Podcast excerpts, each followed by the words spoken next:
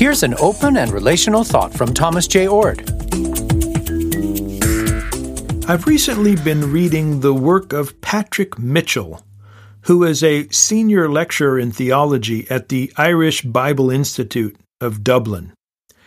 He's written a book called The Message of Love, in which, from a Christian perspective, he looks at the biblical witness to love, love in the Old Testament and New Testament. Near the end of his book, The Message of Love, he writes words I find compelling, words Christians would be wise to listen to and reflect upon. Mitchell writes, It is Christians who are often seen today as the opponents of love. Within post Christendom generally, the Christian church faces a crisis of credibility. The church is now out on its own, now the prop of a supportive wider culture that's been removed. This reality poses a deep challenge for the mission of the church, but is one that should be welcomed.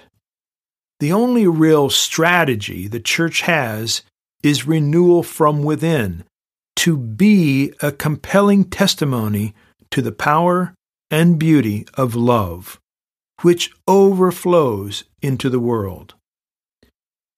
We can tinker all we like with externals like vision and mission statements, new programs and ministries, attractive facilities, good quality coffee, charismatic leaders, excellence in preaching, precise theological orthodoxy, and so on.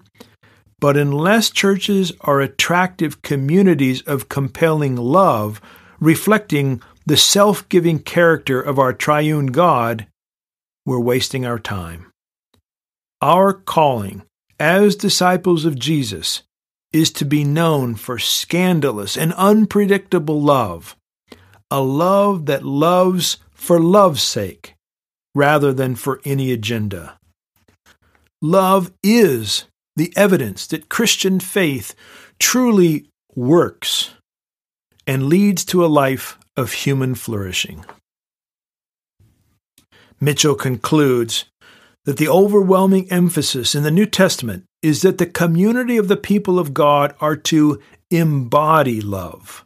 Love is the way of Jesus, and his disciples are to follow this lead.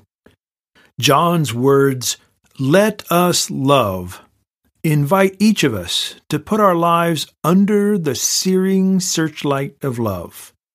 Am I willing to obey Jesus' command to love? Humbly to die to myself, to forgive, to treat lack of love as scandalous, to be a person of unity and reconciliation, not to destroy relationships through greed, but foster them through generosity. Am I willing to bear others' burdens, to care for those in need, and to love across the deep divisions of race, gender, status, and power that characterize our modern world. Practicing such faith, the Apostle Paul would say, is the only thing that counts.